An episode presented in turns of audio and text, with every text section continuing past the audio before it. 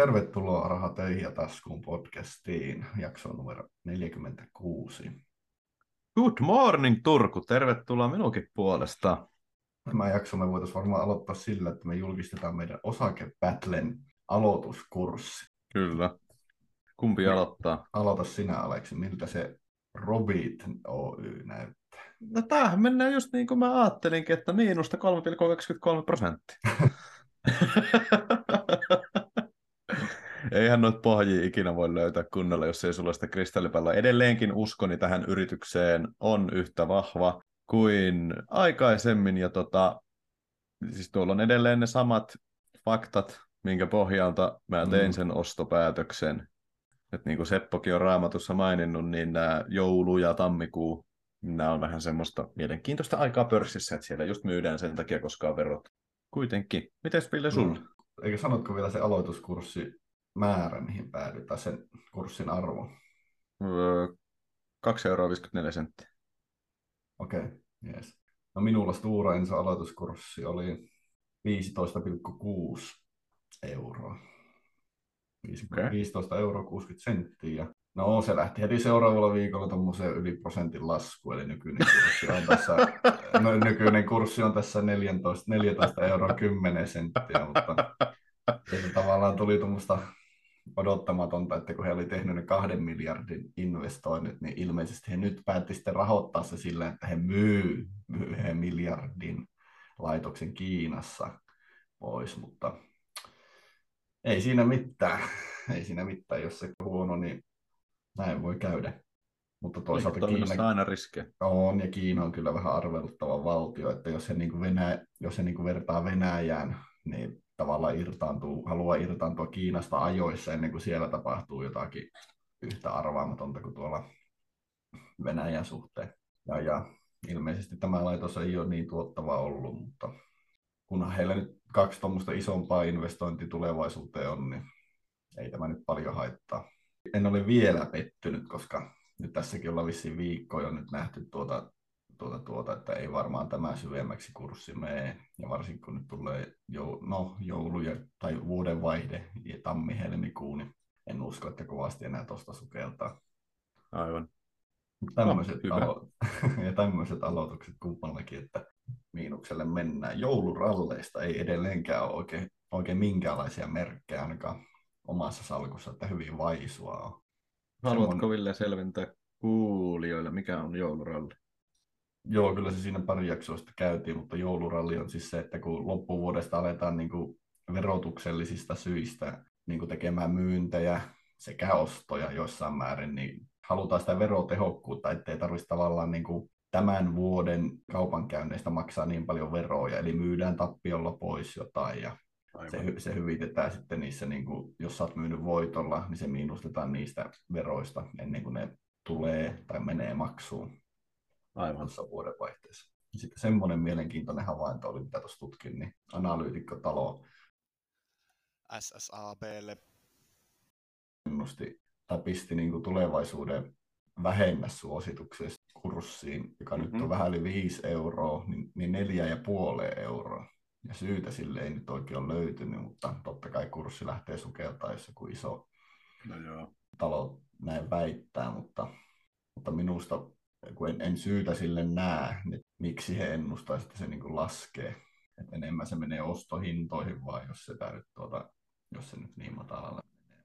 Niin, no kaiken jälkeen, mitä sä oot mullekin kertonut tuosta osakkeesta, niin en mä näe silleen mitään syytä laskea. Että... Mm.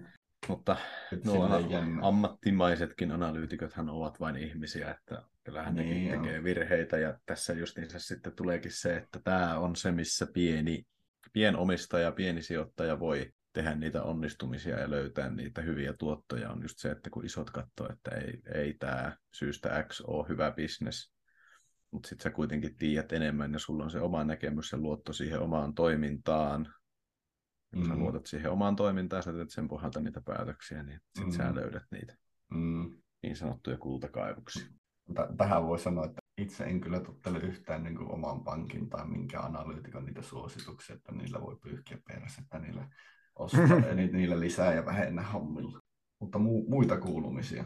Ja totta, joo, kerroin viime viikolla, että olen saanut ö, uuden työpaikan ja tota, tota, mahdollinen, tai siis määrätty tai annettu lomautuslappu muuttuu itselleni ainakin palkankorotukseksi ja nyt sitten on saanut lisää työtarjouksia.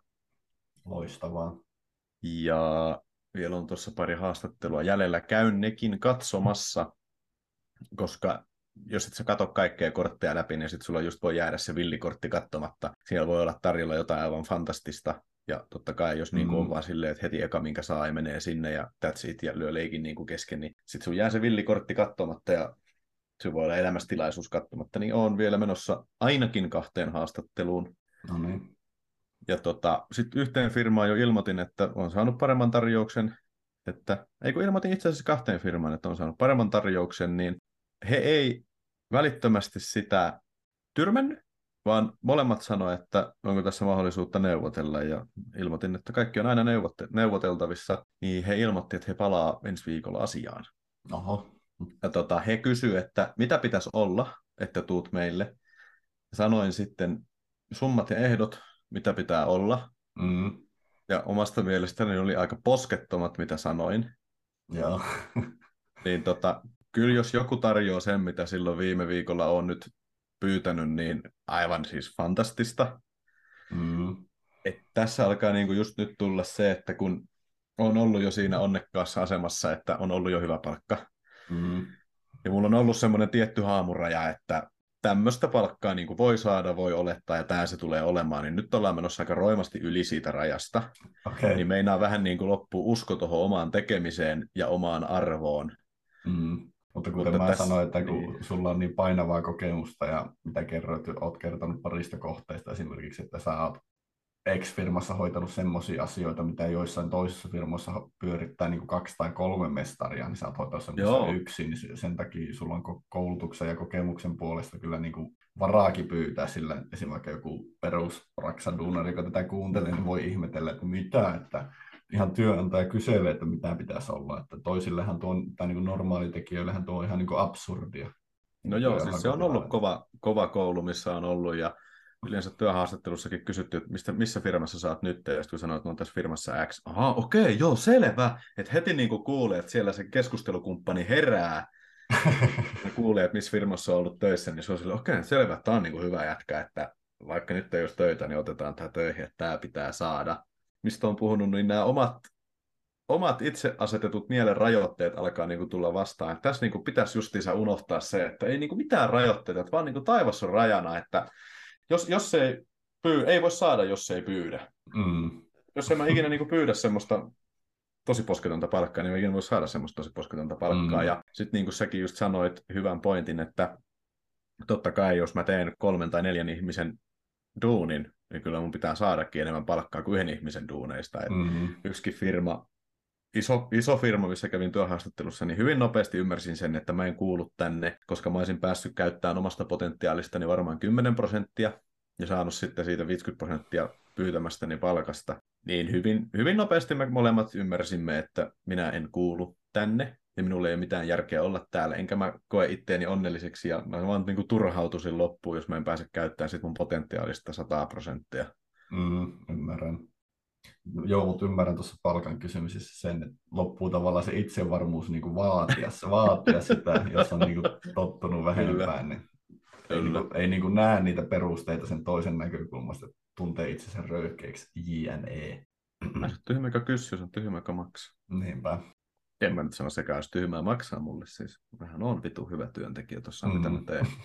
Mm. Muidenkin kuin itseni mielestä. No tällä hetkellä on kaksi hyvää paikkaa tiedossa molempiin. Menisin todella mieluusti töihin, no. niin sitten tulee se, että kun joutuu sitten sille toiselle ilmoittamaan, että hei, niin kuin lyötiin kättä päälle, mutta nämä toiset maksaa täällä paljon enemmän, että mä käyn töissä rahan takia, ei mitään henkilökohtaista, kaikki on mm. neuvoteltavissa. Mutta en sitten halua lähteä siihen, että no niin, ne maksaa täällä tämän verran, mitä sä maksat täällä. Että kaikki saa tarjota ja sekä tarjoaa eniten, niin sinne mä menen. Mä olla niin kuin kinuaa lisää rahaa. Niin tavallaan niin kuin tämä monta kierrosta soittelee, että nämä niin. Tarjoisi, niin, kil, niin silleen kilpailuttaa sitä. Mm, että joo, en mä, en mä siihen lähde. Se, se ei ole oikein, Ahnelan paskanen loppu. Niin joo, joo. kohtuus kaikessa. Sepä se. Mutta joo, sitten voitaisiin pikkuhiljaa siirtyä päivän aiheeseen. Ja päivän Hyvä aihe meillä on tänään hyvä ja huono velka tai hyvä ja paha velka. Monesti kuulee puhuttavan sitä, että velka, velka mielletään aina pahaksi asiaksi. Että se on aina huono asia, että sulla on velkaa, sulla on pallo nilkassa, sä oot niin pangittuna, sä oot velkavankeudessa siihen velkaan, että sä et voi tehdä elämällä mitä sä haluat sen takia, koska sulla on velkaa ja se aina tarkoittaa sitä, että joku muu hallitsee sun elämää. Mm, ja suomalaisille erittäin, erittäin negatiivinen asia ainakin aikaisempina vuosikymmeninä ollut tämä. Kyllä. Mutta totuushan on se, että on olemassa kahdenlaista velkaa. On hyvää velkaa ja on huonoa velkaa. Ja esimerkkejä hyvästä velasta on opintolaina, asuntolaina, tulohankkimislaina tietyillä ehdoilla. Kyllä. Joo, niin, no lainaehdot riippuu mihin kohti lainaat, niin onko se hyvää vai huonoa. Mutta tulohankkimislaina voidaan mieltää myös hyväksi velaksi. Sitten no huonoa velkaa, kaikki kulutusluotot, kaikki osamaksut, pätkät, kaikki. No okei, sen mä suljen tästä pois. Esimerkiksi puhelimen, kun ostat puhelimen, niin sä saat siihen kuluttoman ja korottoman. No sehän ei ole, no joo, on se, on se velkaa, mutta kun siinä ei ole kuluja eikä korkoa, mm. niin se on periaatteessa ilmasta lainaa, koska inflaatio tällä hetkellä seitsemän pinnaa, niin tota, sitten kuittaa mm. sitä. Tai kun sinun tulot oletettu, oletettavasti nousevat inflaation mukaan, niin sitten sun maksukyky nousee ja sitten sä pystyt kerralla maksamaan se velan pois parin vuoden päästä. Niinpä. Mutta siis esimerkiksi autolainat, kaikki tämmöiset, ne on huonoa velkaa.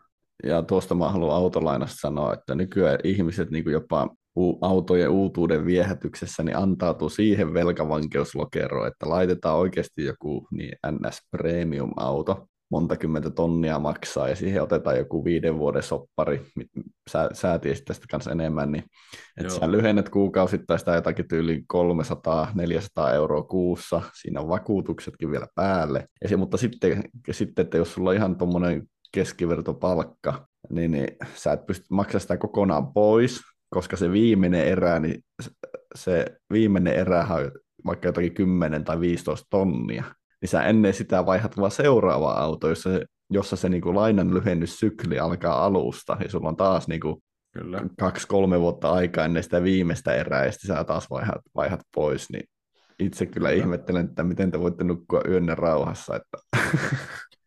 Joo, siis mä kuulin duunissa, miten tämä himmeli toimii. Tämä himmeli toimii silleen, jos sä haluat tehdä tämän, katsokaa taas näitä minun tekemiä sormiliikkeitä lainausmerkeissä ammattimaisesti, niin mm.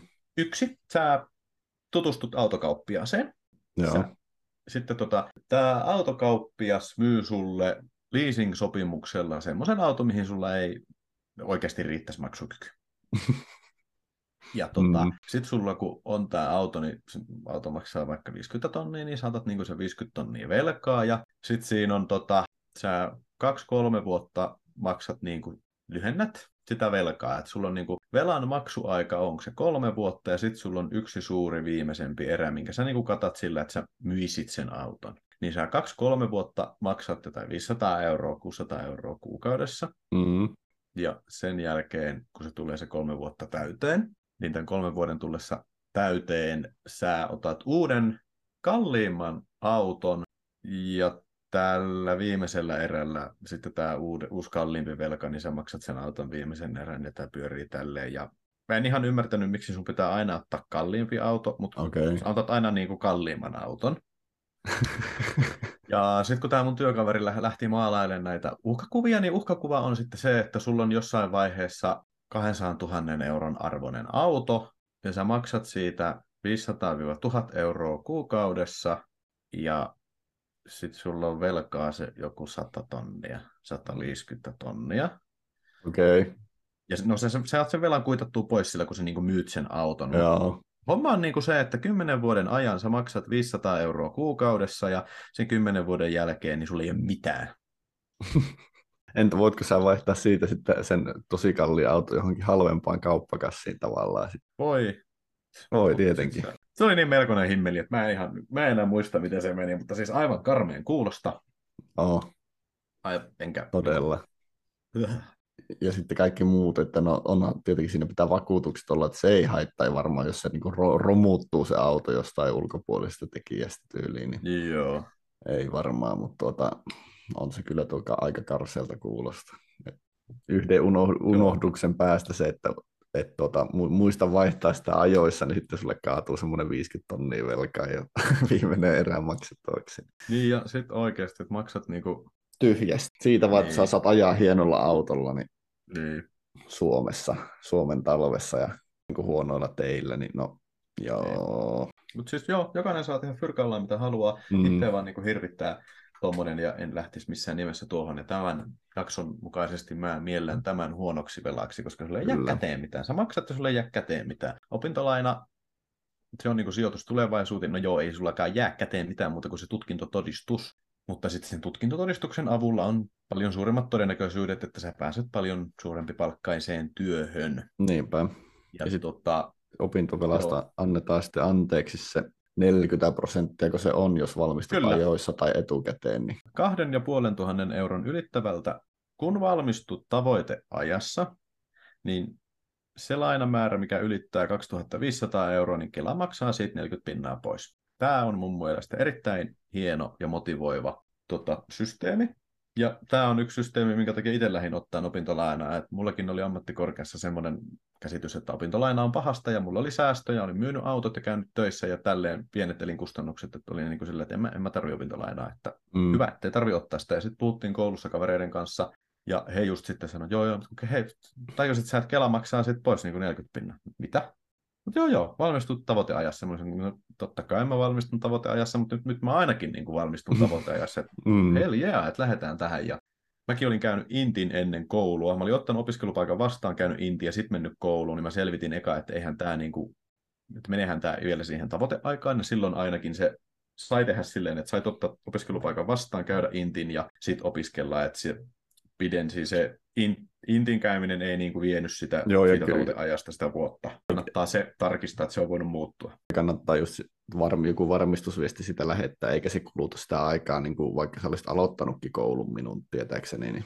Kyllä. Joo. Mutta se, se kannattaa ennen tarkistaa, että onhan sulla varmasti mahdollisuus päästä siihen tavoiteaikaan. Että just jos olet ottanut opiskelupaikan vastaan ennen kuin aloitit opiskelun, niin sieltä sai nostettua ihan hyvin rahaa, ja sitten kun mä en tarvinnut sitä rahaa kuluttamiseen, niin mä sijoitin kaikki nämä rahat, ja koulun aikana sijoitin kaikki opintolainat, ja sain sille 10 prosentin tuoton, että tämä meni omalta osaltani ihan hyvin. Tämä on yksi mahdollisuus, mitä mm-hmm. sillä opintolainalla voi tehdä. Mm-hmm. Opintolainahan ei siis tarvi vakuuksia, se on valtion takamaa, ja siinä on korko siinä yhden prosentin luokkaa. Mm, sitä mainostetaan, että se on niin kuin periaatteessa ilmasta rahaa, koska inflaatio ja tutkinnon niin. myötä sun koveneva palkka, niin sitä on Kyllä. helppo maksaa takaisin.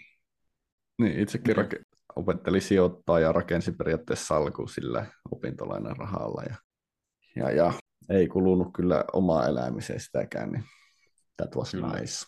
Mäkin muistan sen sun opiskelija-asunnon, missä asuit, niin Mm. Mutta mä muistan myös ne sun asumiskulut, mitkä sulla oli, niin se oli kyllä, voidaan sanoa, että sä vedit niinku sillä hardcore-linjalla ja sä oot ansainnut kaiken sen, mitä sä hyödyit sillä mm. niillä pienillä elinkustannuksilla. Mm. Plus niin kuin elinkustannukset, mutta se vielä, että koulumatkaankaan ei mennyt rahaa, koska se asuntola oli siinä koulun erittäin läheisyydessä. Niin kyllä. Se oli kyllä hyvää ja huonoa aikaa. No, kyllä, kyllä. Mutta tota, y- ymmärretään totta kai, että kaikille tämä ei ole mahdollista sijoittaa opintolainaa, että sitä tarvii siihen elämiseen, eikä siinäkään mm. siis mitään väärää ole. Ei, siis ei, ei var... se on. Mm, mutta tässä kanssa kehotaan sitä, että opiskelualan kesätöissä kannattaa olla maksimimäärä ja sitten niin kuin suunnittelet ja lasket sen, että jos pitää opintolainaa käyttää johonkin elämiseen, niin tarviiko sitä kaikkea käyttää? Ei varmaan. Kyllä sitä jotain Kyllä. voi sivuun jäädä.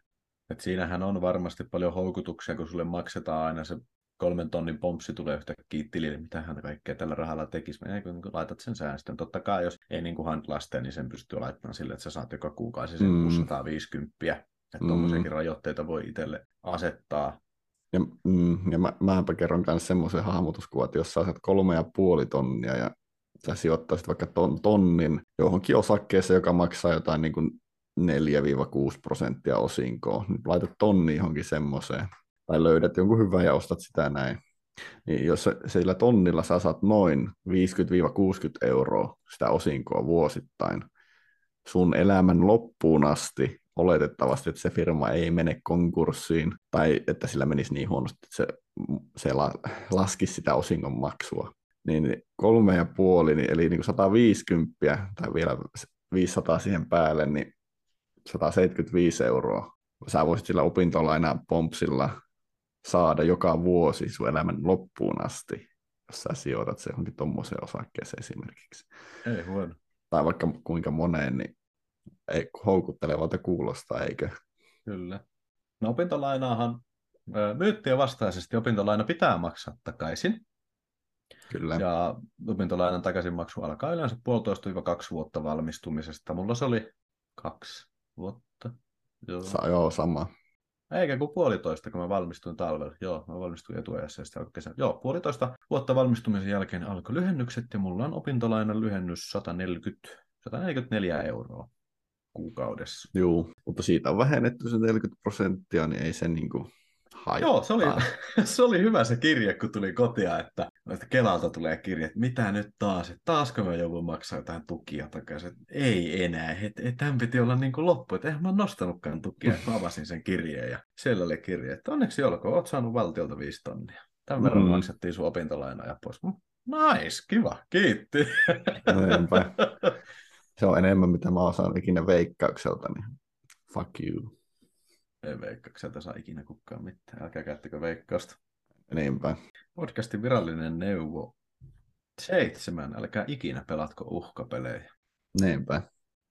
Kahdeksas voisi olla, että älä osta älä juo teräviä viinoja, äläkä osta niitä, jos juot, niin älä osta niitä alkosta. No mistä sitten? No mistä sitten? No, en tiedä, kun en juo. Teräviä viinoja saadaan joka joulu pari pulloa joululahjaksi ja se on siinä.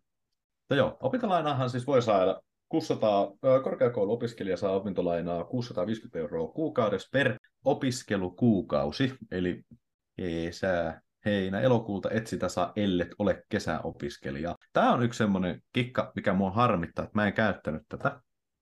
Mä olisin voinut suorittaa kesäisin kursseja. Mm, okay. Se ei ollut suuri määrä, mitä sun piti saada noppia, niin kuin, että se oli opiskelukuukausi. Oliko se joku 20-30? Oli joku 20 noppaa se taisi olla. Joo.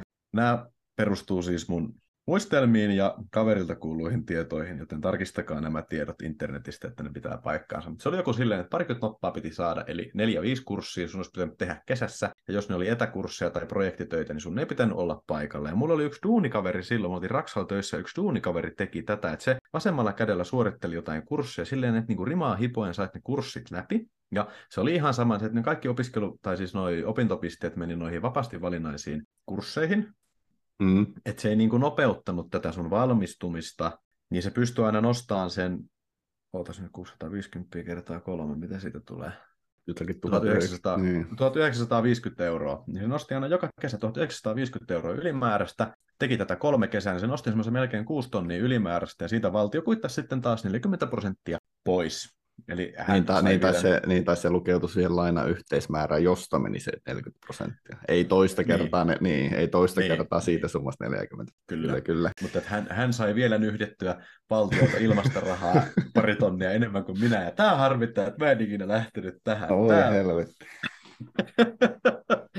Mutta kannattaa tarkistaa, miten toi menee nyt, että näissä opiskelu, opintotuki, ö, opintopiste, kaikissa näissä asioissa tuntuu, että nämä vaihtelee vuosittain, niin kannattaa Kyllä. tarkistaa, vaikka kuuntelisitte tätä podcastia vuodenkin päästä, ja meillä mm. olisi ihan paikkaansa pitävää tietoa, niin kannattaa aina tarkistaa, ja me ei oteta mitään vastuuta näistä tiedoista, mitkä perustuvat me, Meilläkin kummallakin on pikkuveli, jotka opiskelee nyt, niin kyllä heiltäkin Ai kuulee. niin, pitää muuten mainita. Heiltäkin kuulee, että no var tukiasiat ja muut var muuttuu jatkuvasti. Kyllä. Ja opintolainassahan on myös tällä hetkellä se, että jos sitten opiskelujen jälkeen et heti löydä työpaikkaa tai et löydä semmoista työpaikkaa niin kuin olit ajatellut, että sun tulot olisi korkeat, niin siinä on sitten mahdollista neuvotella, että sitä takaisin maksuaikaa lykätään. Oho, no hyvä. Hyvä näin. Kuulemma tämän talouteni.fi-sivuston mukaan ainakin, mutta tarkastakaa, tarkastakaa, tarkastakaa. Niinpä. Sitten voitaisiin varmaan vielä liikkua näihin pikavippeihin ja tämmöisiä, että nehän on nyt äärimmäisen huonoa velkaa. Kyllä. Ja järkyttäviä korkoja ja sanoisin näin, että jos on jotain maksuvaikeuksia ja muuta, niin ensisijaisena vaihtoehtona jopa jollekin sähköyhtiölle tai vuokraantajalle, kuka se nyt voi olla, ollakin, että jos et pysty heti maksamaan, niin soitat jopa sinne ja neuvottelet, että enemmän maksuaikaa tai jotakin, että voitko maksaa osan nyt ja osa seuraavassa yhteydessä, tai käy, käytät sen neuvottelukortinkin ennen sitä, tai kysyt sukulaiselta tai joltakin lainaa ennen sitä. Juu, juu, totta Pikavippi ei ole vaihtoehto. Niin, ja siis muistakaa, muistakaa aina, että kaikki on neuvoteltavissa, ja vaikka niin kuin vaikuttaa, että se ei ole neuvoteltavissa, niin yrittäkää, hei, mitä teillä on hävittävää. Ja niin kuin sekin sanoit tuosta sähköyhtiöstä, niin öö, kun sä soitat sinne vaihteeseen, siinä on aina niin kuin silleen, että jos haluat puhua tästä, niin paina yksi ja tästä kaksi. Ja sitten siellä oli aina silleen, että jos haluat ö, siirtää lasku eräpäivään, niin paina kolme. Okei, okay, että niin kuin, täällä on tämmöinenkin palvelu, että okei, että mm-hmm. onko tämä niin kuin yleistä, mutta selvästi se on yleistä, niin mu- muistakaa, että tuommoisia mahdollisuuksia on olemassa, jos on tiukkaa. Ehdottomasti. Ja, mutta sitten sekin, että no joo, kyllä mäkin mieluummin kysyisin sukulaisilta lainaa kuin se, että mä lähtisin ottaa mitään pikavippiä, ensinnäkin ne korkokulut, ja per, perusperiaatteen takia en halua tukea mitään pikavippifirmaa, koska Ei. se on, se on minun mielestäni vastuutonta. Kyllä. Ja nythän pikavippifirmoillakin on joku korkokatto, mutta sekin on tyyli jossain varmaan 200 prosentissa tyyli. Ja en, en mietti, Eikö se ole joku kymmenen? Aha, no niin. No hyvä, hyvä näin. Sillä ennen kuin se tuli tuossa vuosi kaksi sitten, oli uutisissa, niin sai olla jopa 200. No niin, hyvä, että siihen on tullut noinkin pieni. Sori, 20 pinnaa. Aa, no niin. Eikä kun 2019 se oli 20 pinnaa, 2020 10 pinnaa. Uh-huh. Se on loppunut. Okei. Okay. Selvä. Okei. Okay.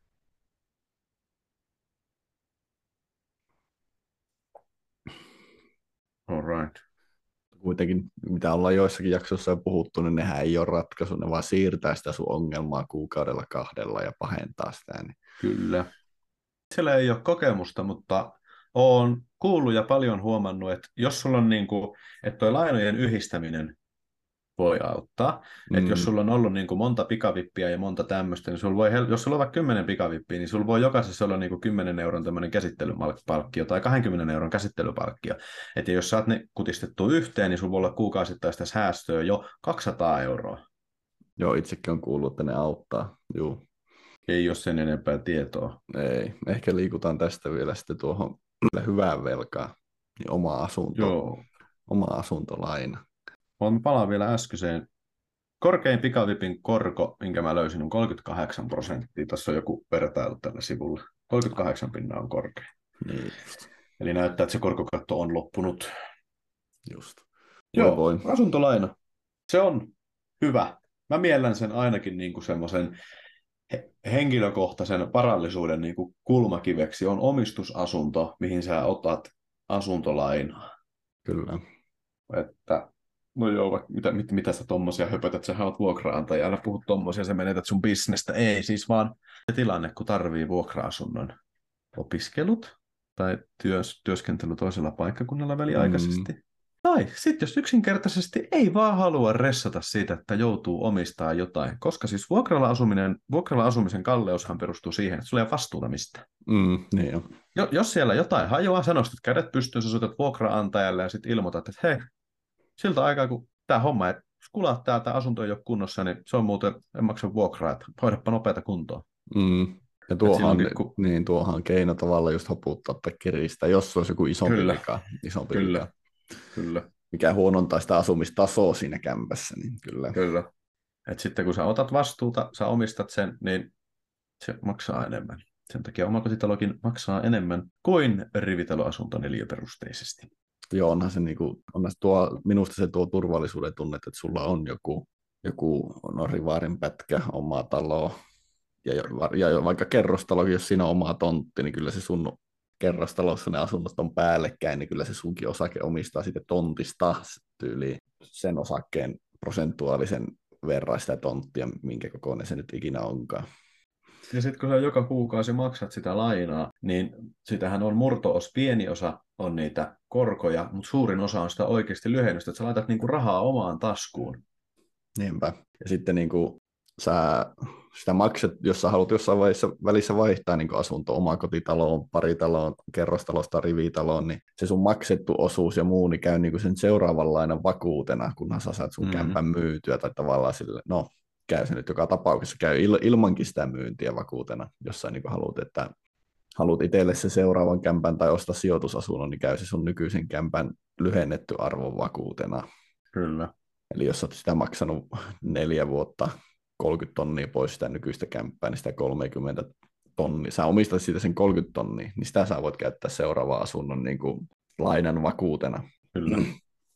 Tuosta tuli muuten mieleen, niin ensiasunnon ostajillehan verottaja takaa sen, että jos sä ostat nyt jonkun asunnon jostain, asut siinä kaksi vuotta, tai sun se asuu siinä kaksi vuotta, niin sä saat sen, ja se, sen arvo nousee sillä alueella, siinä kahden, vähintään kahden vuoden aikana. Saat saa asua siinä vaikka viisi vuotta, niin tota noin, jos sä nyt myyt sen vaikka kymmenen tonnia kalliimpana, niin sä saat sen kymmenen tonnia niin verovapaana. Ei tarvitse maksaa sitä 30 prosentin pääomatuloveroa. Riittääkö, että perheen se asuu? Riittää. Verottajalla oli siinä, että siihen lasketaan, oliko, tarkistin tuon pari päivää sitten. Äkkiä tekemään muksuja hirveänä. Mä laitan jokaiseen asuntoon yhden muksun kirjoille. mutta, mutta siis se, se koskee sun, sun ensiasuntoa vaan. Että sä saat tehdä sen kuin kerran. Ai jaa. Niin. Eli sun pitäisi antaa, sun, että sun lasten pitäisi ostaa se, se olisi heidän ensiasunto ja he myisi Eikä sitten. Ei, mutta meneehän se myös silleen, että jos mä ostan yhden ja asun kaksi vuotta ja myyn, niin voihan mä seuraavassakin asua kaksi vuotta ja myydä. Siis voi, voit, mutta ei siinä, ei siinä sitten aika, sitä mitään aikarajaa, mutta si, siihen, ei, ei, ei siihen tuttu verohelpotus. Joo, no niin. koskee kaikkia asuntoja. Ensiasunto on verovapaa varainsiirtoverosta. Okei. Okay. Oman vakituisen asunnon luovutustappion vähennyskelpoisuuden edellytyksenä on se, että olet omistanut asunnon alle kaksi vuotta tai käyttänyt asuntoa omana tai perheesi vakituisena asuntona alle kaksi vuotta. Okei, okay, eli tappiota voi myös vähentää. Okei. Okay.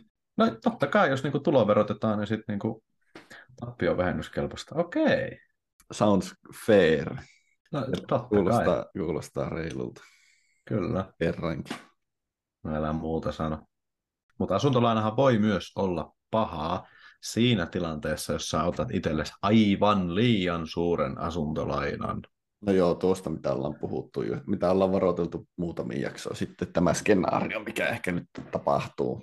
Toivottavasti ei tapahdu, mutta sekin kun itse haki asuntolainaa, olin silleen, että 200 000 riittää, niin eräästä pankista minulle tuputettiin, että ei, mitä otat 400 tonnia, ota, ota, ota, ota. En ota, kiitos. Joo. Tai sitten semmoinen, että sä ostat jonkun asunnon semmoista taloyhtiöstä, mikä on huonokuntoinen ja siellä ei asu hirveästi porukkaa. Että se, se ylläpito on heikossa tilassa, niin joudutte itse maksajiksi tai että jopa se yhtiö menee konkkaan, niin Kyllä. harvinainen tilanne, mutta silloin se on huono pää, asuntopäätös. Kyllä. Ja onhan tässä sitten niitäkin, että jos sä ostat asunnon semmoiselta paikalta, missä asuntojen hinta laskee roimasti, mm. Niin se voi olla silleen, että sä oot ottanut asuntoon 200 tonnia lainaa, sä oot maksanut sen 200 tonnia lainaa pois, ja sit sä oot myymässä sitä, niin sä saat sit 150. mm. Niinpä. Ding dong. No joo, sulla jäi 150 käteen, toisin että jos olisit asunut vuokralla, niin sulla jäisi käteen no nada. Niin. Tästä voi varmaan jos näin lyhyesti käydään, niin voidaan liikkua varmaan vielä näihin sijoituslainoihin.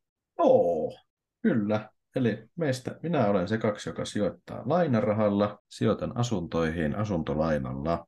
Mulla on velka, vipu, velka, vipu. Hetkinen, katsotaan mm. paljon se on.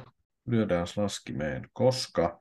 Itse olen miettinyt, että hakisinko tuommoista niin velkavipua tai osakkeisiin sijoituslainaa, mutta ei ole, ei ole vielä ajankohtaan. Katsotaan joskus ensi kesän, ensi kesän aikana tai jälkeen, niin harkitsen asiaa uudelleen. Aivan. Paljon niissä on muuten korkoja, jos sijoitat osakkeisiin? Mm, kyllä siinä varmaan on joku yli vii, jotakin viiden paikkeilla varmaan. Okei. Okay. Okay. En, en, ole siis edes, en ole edes silleen tutkinut tai kysynyt, koska en halua, en halua nyt lisää lainaa tälle. Mulla on asuntosijoituksissa velkavipu 74,6 prosenttia. Nyt sitten tarkkaavaisemmat kuulijat herät, mitä hemmettiä. Sähän sanoit, että sä et laittanut yhtään omaa rahaa, sä otit sataprosenttisesti velalla. Kyllä, minä ostin asunnon sataprosenttisesti velalla. Mm. Koska minä tinkasin, minä ostin sen alle markkinahintaan. Minun osto, ostohinnan velkavipu oli 100 prosenttia. Minun nykyisen markkinahinnan velkavipu on 74,6. Tämä toimii silleen, että minä löysin myyntävissä olevan asunnon. Sitten mä tein sinne asuntoon remontin, jonka mä maksoin käteisellä. Ja tämän remontin jälkeen mä kutsuin paikalle kiinteistövälittäjä ja kysyin, että mikä tämän arvo. Kiinteistövälittäjä kertoi minulle, että minun asunnon arvo on noussut 24 000 euroa. No niin. Minä maksoin tästä kirjallisesta arviosta kiinteistövälittäjälle käteistä, ja minä toimitin tämän arviokirjeen ja tuoreen isännöitsijätodistuksen pankkiin. Pankki katsoi, selvä, kyllä, tämä on tämän arvoinen. Eli nyt minun asunto, asunnon arvoni on 94 500 euroa ja minulla on lainaa 70 000 euroa. Nice. Mikä tekee velkavipukseni 74,6. Kyllä. Ja remontista mä maksoin, minä olen luonut paperilla, huomatkaa paperilla, koska minä en ole vielä realisoinut näitä tuottoja, minä olen paperilla käy teoriassa luonut itselleni 16 000 euroa rahaa. Remonttiin meni 8 tonnia, asuntomaksu 70 500 ja sen arvo on nyt 94 500. Teoriassa mulla on siinä 16 tonnia tuottoa. Kyllä. Ja sanotaan, että jos pankki sen ja paperit on hyväksynyt, niin eiköhän se ihan käytännössäkin ole jo tosiasia. No joo, siis kun siellä kävi, siellä kävi välittäjä ja mä en, niin kuin, mä en hatusta heittänyt tätä. Niin, niin. Mutta mulla oli, niin kuin, sanotaan näin, että toi kun mä haarukoin sitä hintaa, että se voi remontin jälkeen tulla olemaan, niin kyllä se niin kuin tonne osu. Ja me oltiin sen välittäjän kanssa samaa mieltä, että nämä tietyt asiat sen arvon nostaa sinne. Sen, se, että siellä on uusi moderni keittiö, kaikki pinnat on uudet, ja se, että se on neljännessä kerroksessa eikä ensimmäisessä kerroksessa. Aa. Eli siis remonttiin sijoitettu kahdeksan tonnia, niin sen oman sijoitetun pääoman tuotto on ö, kevyt 200 prosenttia. Teoriassa siis totta kai. Joo. Täl, tällä hetkellä tuo asuntomarkkina on vähän huono, mutta en minä sitä nyt olekaan myymässä. Mm, niinpä. Mutta siis, niin. Sanoin tuossa, että sijoitin asuntoihin asuntolainalla. Termiä voi käyttää niinkin, mutta pankille se on tulonhankkimislaina, koska nimenomaisesti minä otan lainaa hankkiakseni itselleni tuloja. Niin kuin vuokranmaksajan muodossa, niin kyllä. Ja sijoitusasunto toiminta, se ei, ole, se ei ole sun asunto, vaan se on niin kuin sijoituskäyttö. Kyllä, kyllä. Et asuntoihin haettaessa lainaa, niin siinä on Mm, verrattuna normiasuntolainaan versus sijoitusasuntolainaan, niin sulla on yleensä marginaali on yleensä kaksi kertaa korkeampi. Mm. Ja sitten jostain syystä, niin kun sä ostat taas seuraavan sijoitusasunnon, niin se marginaali on vähän korkeampi, ja kun sä seuraavan, niin se on vähän korkeampi. Ja sitten siinä 8-10 asunnon kohdalla pankissa sanotaan sulle, että hei, terve, nyt sulla on niin kuin, aapa, aivan liikaa toimintaa yksityisihmiseksi, tervetuloa tänne yrityspankkiin, ja öö, marginaali on kolme. Kyllä. Si- siinä vaiheessa monella se... tuleekin sitten semmoinen, että hetkinen, että mä oon niinku tehnyt näitä hommia hyvin, mulla on tulot vaan kasvanut ja te lyötte mulle vaan lisää marginaalia, niin tämä on näitä pankkisäätelyn kivoja koukeroita. Oo, mutta siitä, siitä se menee niinku ammattimaiseksi, se menee jo melkein niinku riittämisen puolelle, ja sille, tuohan on hyvä, niinku, että sitä niinku tuetaan sitten tuolla tavalla. Kyllä.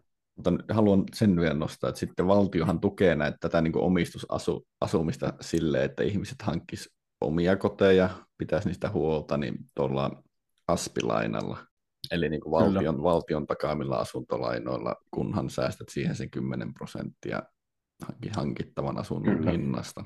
Ja siinähän ei ole mitään rajoituksia, että minkälainen asunto tämä pitää olla, että jotkut voi jopa oman kotitalon tällä hankkia, joku pariskunta niin. tämmöisellä, Kyllä. Kyllä. tämmöisellä lainalla. Ja Aspissahan just juttu on nimenomaan se, että se on valtion takaamaa, että yleensä kun haetaan asuntolainaa, niin riippuen pankista, alueesta ja ostettavasta asuntotyypistä riippuen, niin se ostokohde käy vakuutena 60-80 prosenttia. Joo.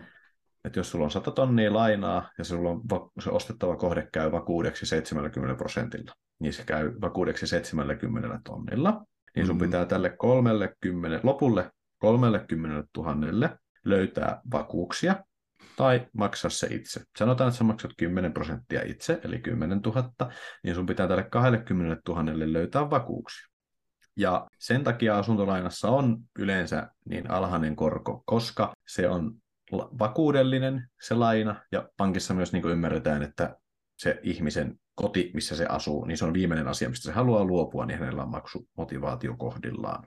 Niinpä. No, mistä niitä vakuuksia sitten voi saada? No, sä voit pyytää jotakuta henkilöä takaamaan sen sun lainan, että se on henkilötakaus, tai sitten sä voit pyytää jotain henkilöä, yleensä pyydetään vanhempia. Voivatko vanhemmat käyttää heidän asuntoaan lapsensa asuntolainan vakuutena? Tai sitten jos sulla on oikeasti hyvä tilanne, että sä oot saanut vaikka metsätilan perintönä, sä voit käyttää tätä vakuutena.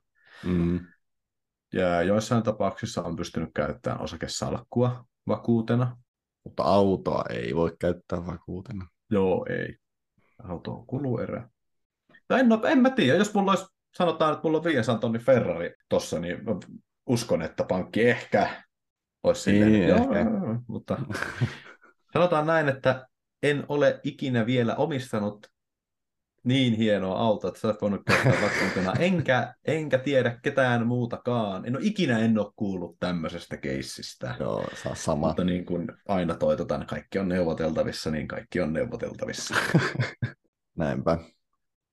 Mutta niin, niin tosiaan Aspi on sitten silleen, että siinä on, se on valtion takaama laina. Et siinä, sun, siinä sä et tarvi takaa. Ja et jos omat vanhemmat esimerkiksi, heille ei vaikka ole omaisuutta millä taata, tai ei ole halua maksukykyä kykä, tai ei ole vanhempia takaamassa mm. sitä lainaa, niin sitten sulla on kuitenkin mahdollisuus tuommoiseen valtion takavaan asuntolainaan. Niinpä. Se on ja niin toistaiseksi näitä sivistysvaltioetuja. Kyllä, mutta se on toisen jakson aihe. Kyllä. Nyt ollaan varmaan tämmöiset päälainatyypit käyty läpi tässä jaksossa. Summa summarum voisi sanoa, että hyvä velka on semmoista velkaa, mikä tuottaa sulle. Huono velka on semmoista velkaa, mihin menee rahaa. Esimerkiksi sä ostat auton, niin auto on mm-hmm. vaan menee rahaa ja sen arvo vaan alenee. Okei, nyt oli korona, niin me homma meni ihan sekaisin. Meillekin käytetyn auton arvo vaan nousi, mikä on siis ihan niin kuin ennen kuulumatonta. Mm-hmm. Niin, hyvä velka tuottaa ja huono velka vie rahaa. Että jos sä niin kulutukseen otat lainaa, niin kuin Suomen valtiolla on ollut nyt toi toimintaperiaate, niin se ei ole kannattavaa. Ei. Ja, ja politiikassa, politiikassa nuo hallitukset myös, eduskunta ja eduskunta vaihtuu ja hallitus vaihtuu neljän vuoden välein, niin siinä pystyy, pystyy tekemään tällä lainan ottamisella ja lykkäämään toisille kilpailijoille sitä maksamista tai niin kuin säästämistä ja itse törsätä, niin tähän se perustuu. Kyllä. Eri asia, jos meillä vaihtuisi kahdeksan vuoden välein vaikka hallitus, niin siinä pystyisi jo mm. edistämään valtiointressejä tosi paljon, mutta toisaalta sitten jos on tai huono hallitus, niin tuota, joutuu, voi mennä valtio nuriin siinä kahdeksan vuoden aikana. No sekin. Tota, sitten tuosta velan takaisinmaksusta tai velkojen takaisinmaksusta haluan sanoa sen, että silloin kun mä kiinnostuin tästä omasta taloudesta intohimoisemmin, niin tutustuin tuommoiseen henkilöön internetin kautta kuin Chris Hogan. Ja Chris Hogan oli tuommoinen niin velan takaisinmaksun profeetta. Ja Chris aina sanoi sitä, että ota se pienin velka ja maksa se ensin. Ihan sama, mikä sulla on korko, ihan sama, mikä sulla on kuukausierä, mutta se pienimmän pääoman velka, niin maksa se ensin, ja mm. sitten siirry seuraavaan ja seuraavaan ja seuraavaan ja seuraavaan, ja tälleen lähde kasvattaa niin kuin sitä. Toi oli hyvä strategia, noudatin sitä itsekin, ja näin hyökkäsin noita kuukausittaisia velkoja kohtaan, että sen, tähän mä maksoin auton maksoin pois, joo. No silloin mä sanoin, niin kuin, että en edes oikeastaan tiedä niin kuin mistä syystä ostin niin kuin velalla auton. Mutta tota, mm. ostin silloin velalla auto ja sitten mä ajattelin, että vittu, tämä, tämä paska loppu nyt. Mä maksan tämän pois tänä vuonna. Ja niin maksan. Oli kyllä oltua töissäkin vähän aikaa, mutta... Mutta joo, puolessa vuodessa sain sitten auton maksettua siitä pois. Mm. Mutta joo, tuo on tosi, tosi hyvä taktiikka ja järkevin tavallaan vähän niin kuin korkaa korolle mm. ilmiö, mutta silleen vaan, että sulla niin kuin, vaikka joku 30 kuukausi erä pyyhkiytyy pienimmästä lainasta pois ja mm. sitä rataa jää se, seuraavaan 30 enemmän maksaa seura- seuraavaksi isointa kyllä. pois. Ja, kyllä, kyllä. Kyllä, just näin. Me varmaan päätetään tämä jakso tähän ja kiitos kyllä. kaikille kuulijoille. Laittakaa kysymyksiä, kommentteja Spotifyhin tai Instaan, saa lähettää viestiä. Kyllä, kaikki palaute on kaikki palaute ja kysymykset ja toiveet on erittäin tervetulleita. Hyviä palautteita ja oikeastaan kehuja on oikeastaan enemmän tullut. Yksi kysymys oli tullut, mutta eniten on tullut kehuja. Niin laittakaa ihmeessä, hei, että mistä haluaisitte meidän puhuvan ja kertovan. Me ollaan täällä teitä varten, ei itseämme varten. Ja sen verran voidaan tuosta ensi vuodesta jo paljastaa, että meillä on tällä hetkellä yksi vieras kalenterissa. Mm, ja toinen varalla kokenut asuntosijoittaja, mutta Kyllä. katsotaan, miten aikataulut järjestyy. Kiitoksia kaikille kuuntelijoille tämän jakson kuuntelemisesta. Palataan ensi jaksossa. Kiitos.